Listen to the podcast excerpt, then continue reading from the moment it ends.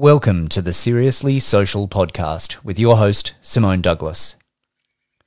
Our guest today is GP Dr. Nick Tellis. He chats with Simone about healthy alcohol consumption, holistic health, and the challenges of working in the health sector during a pandemic.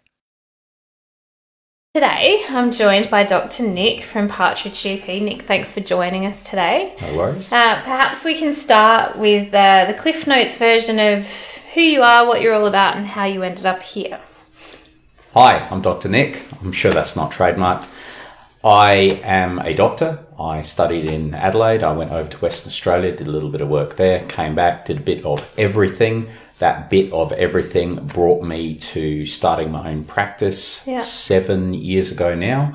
And as part of becoming a business owner as well as a doctor, that brought me to BNI. And that has brought me in connection with Simone. And here we are. We've got to love networking, really, for Indeed. sure.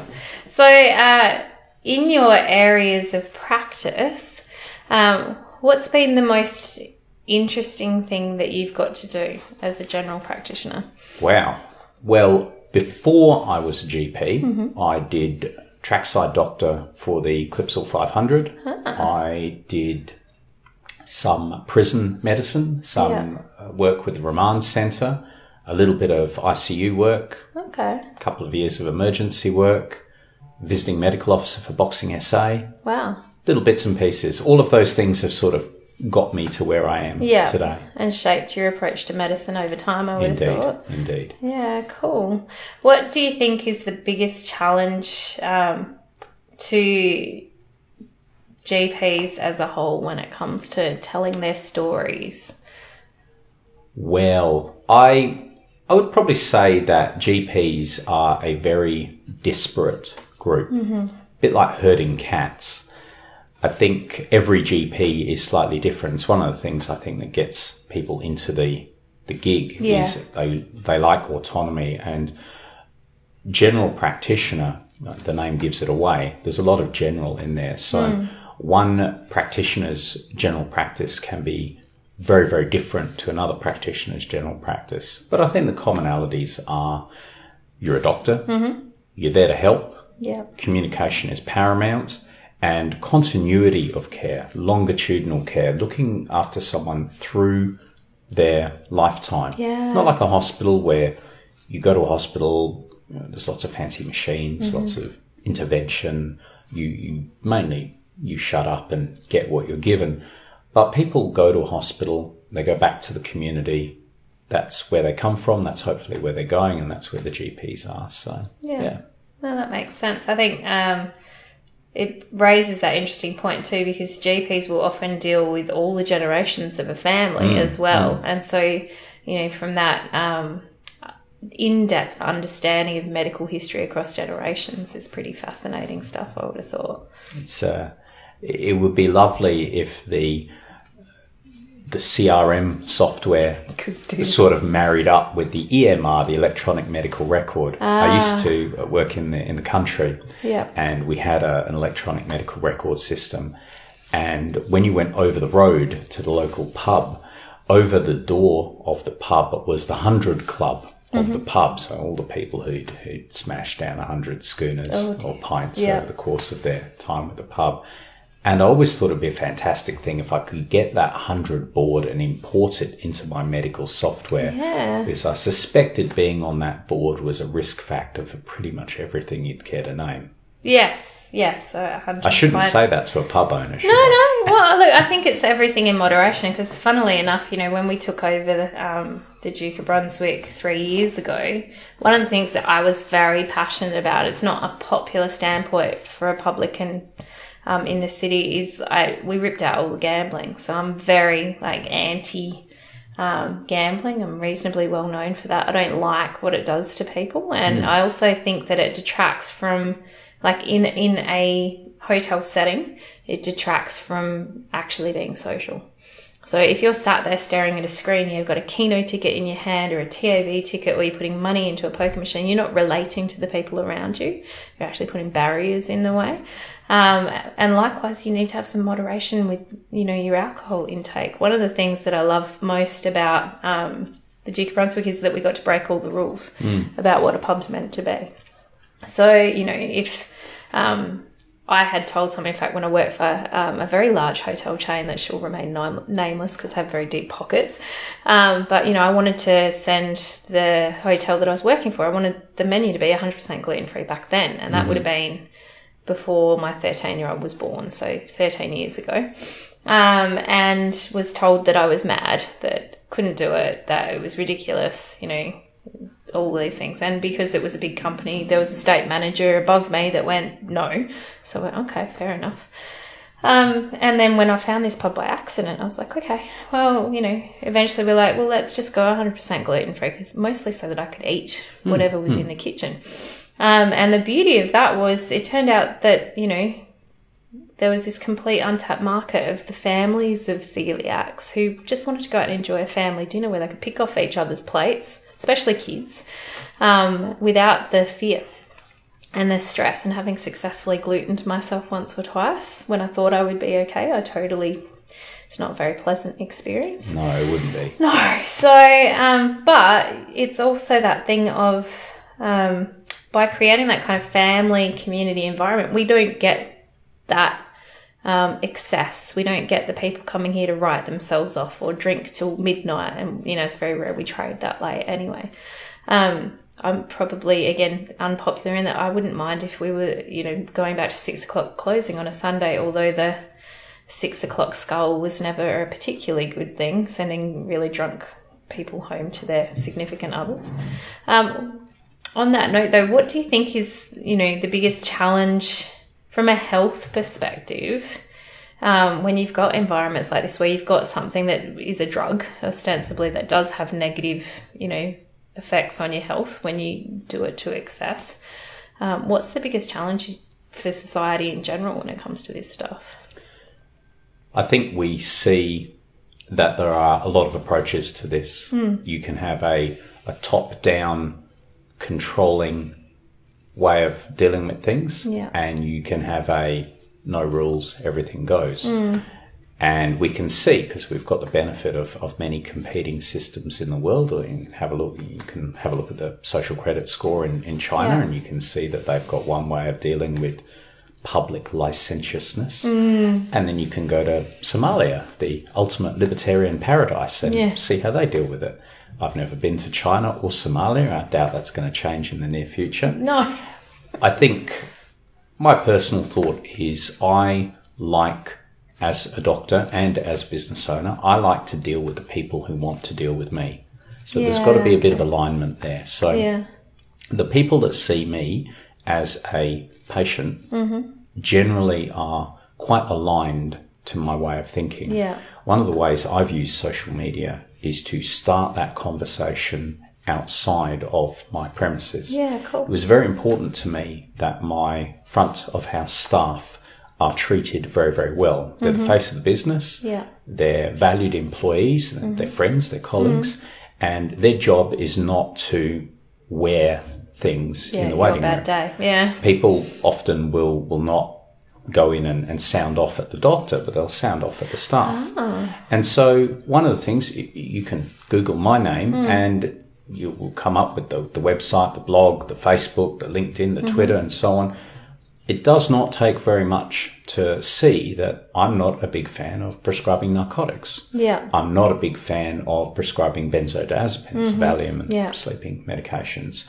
I have some ideas on mm-hmm. diet and alcohol and some other things. And the people that don't agree with those things see that and they don't come in Yeah, it makes sense. and they can go and see someone else. There are plenty of people who will deal with people who think differently to me. It's not like they're not served, mm. but the people who read what I say and what I think, and they think, you know what, I can work with that. That's something mm-hmm. that resonates with me. Brilliant. Come on in. Let's let's have a conversation. So that's how I would deal with it. I, I don't have a one size fits all strategy for mm. everyone, a grand unifying theory of everything. Yeah. I think for every person like yourself who runs, from what I can see, a fantastic establishment, I've been here a couple of times, it certainly does stick out from the run of the mill um, pubs, even sitting down here for 20 minutes today. You can hear people having conversations. The music isn't too loud. Mm. Yeah. The staff here have always been super engaging. They're amazing, It, yeah. it is, it's an awesome little oasis of a place to be.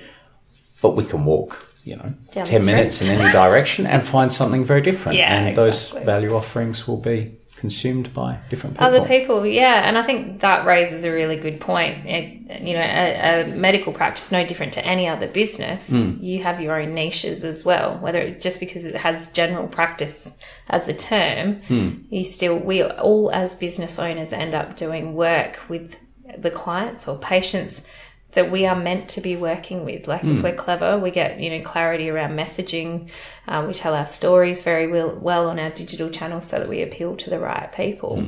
Um, what do you wish someone had told you in your first year of business? So let's just forget that it's medical practice. You guys are bound by a lot more rules than the average bear. we are. Um, but you know, what what one piece of advice do you wish someone had given you in your first year that would have saved you a lot of angst and headache? when I graduated from university, I really wanted to work. I think some people just they want to study, they want to be mm. the eternal student. I did my medical degree so that I could work. That was my gig.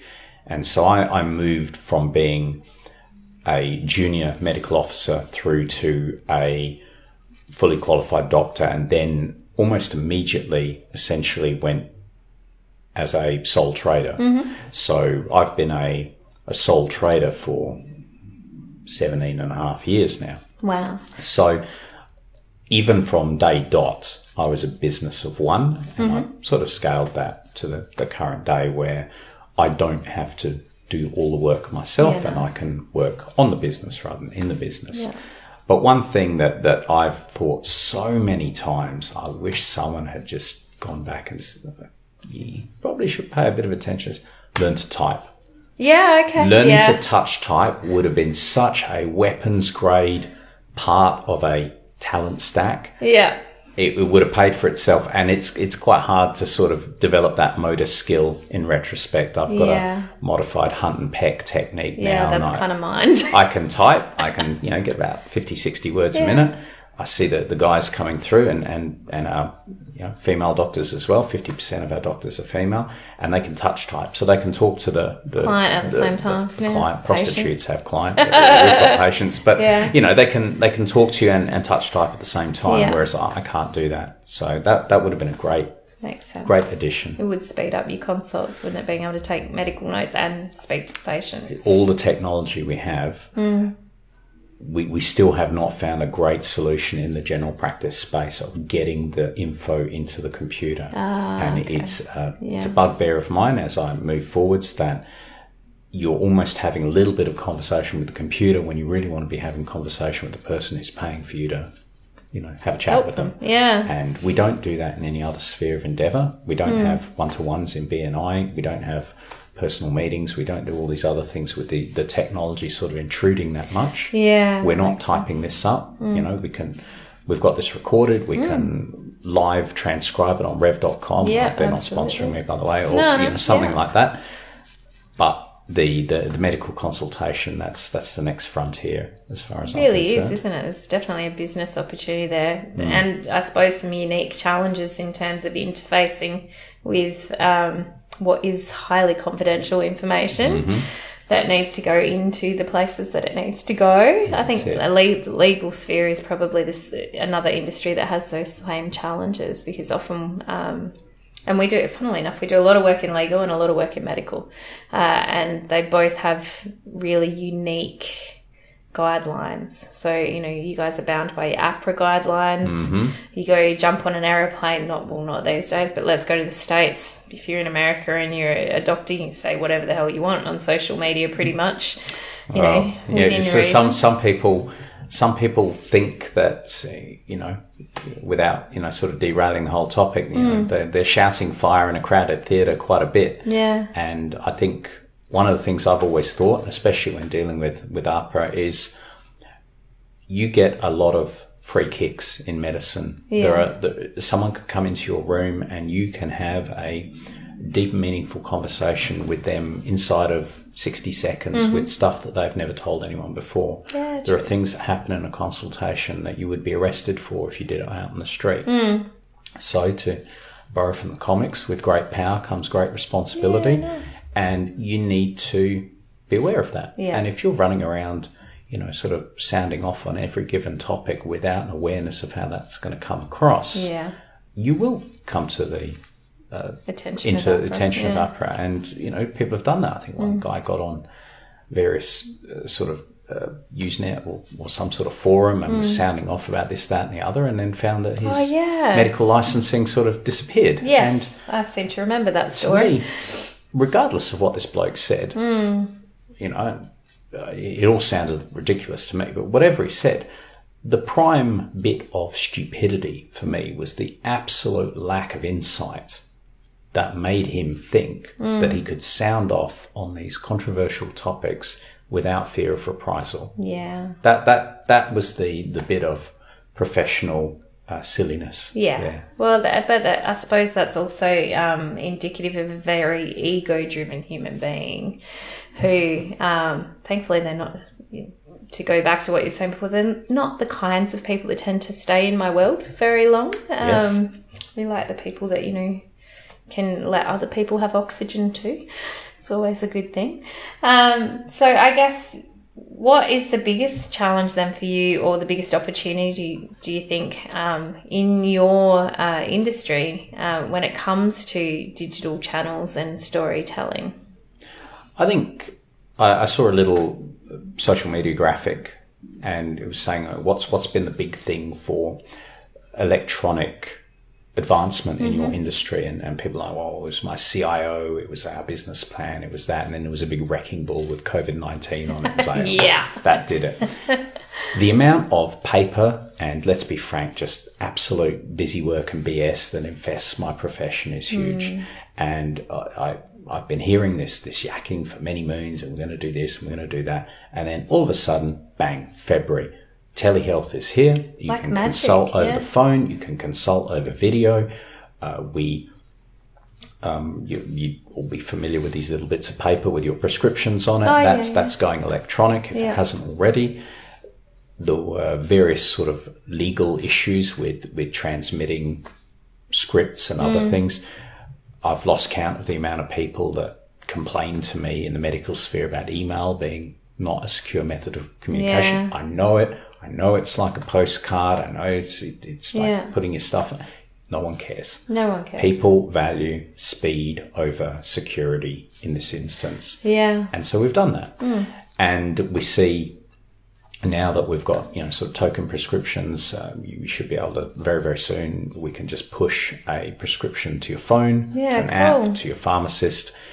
All of that stuff is, is moving forwards. There's some challenges with that, but it's, it's a lot better than it was nine months ago. Mm, absolutely. And you know, like I think God, it sounds sounds ridiculous to me now, but you know, being a single parent, two young kids, running three businesses, um, and trying to get to the GP to get a script for a contraceptive pill because I'd not paid attention to all the things that I needed to do and, and it effectively run out and I really needed to fill it within two days. And I ended up like I had to call a locum out at like nine o'clock at night go, I'm really sorry. I know there are actually sick people that you should be seeing, but I don't have any other way to sort this out. So if you can come and issue me a script and like take my blood pressure, that would be great. It's a it's a big issue. I'm Yeah. I'm not a super big fan of the the locum service for various mm. reasons. However, they fill a need, Yeah. and it might not be so much a medical need, hmm. but a, an organisational need. Yeah. And the the scenario you've outlined is is just one of those. I hmm. think one of the things that will change is why did we ever think it was a good idea to troop you across town to wait in an enclosed area with hmm. other people with cough, sniffles, and other Yeah. infective diseases and park you there for 30 minutes plus Yeah. to have an interaction which large parts of it could have been done without oh, that physical contact.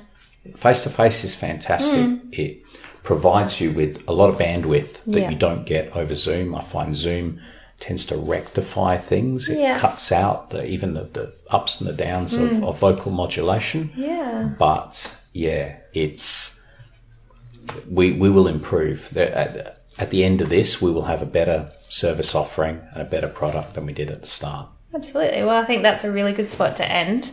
Nick, thanks very much for joining me. And uh, yeah, hopefully I get to talk to you again sometime on the show. Absolute pleasure. Thank you. We hope you enjoyed this episode of Seriously Social. Check our website for the latest news, show notes, and for details about Simone's latest book, Confident Networker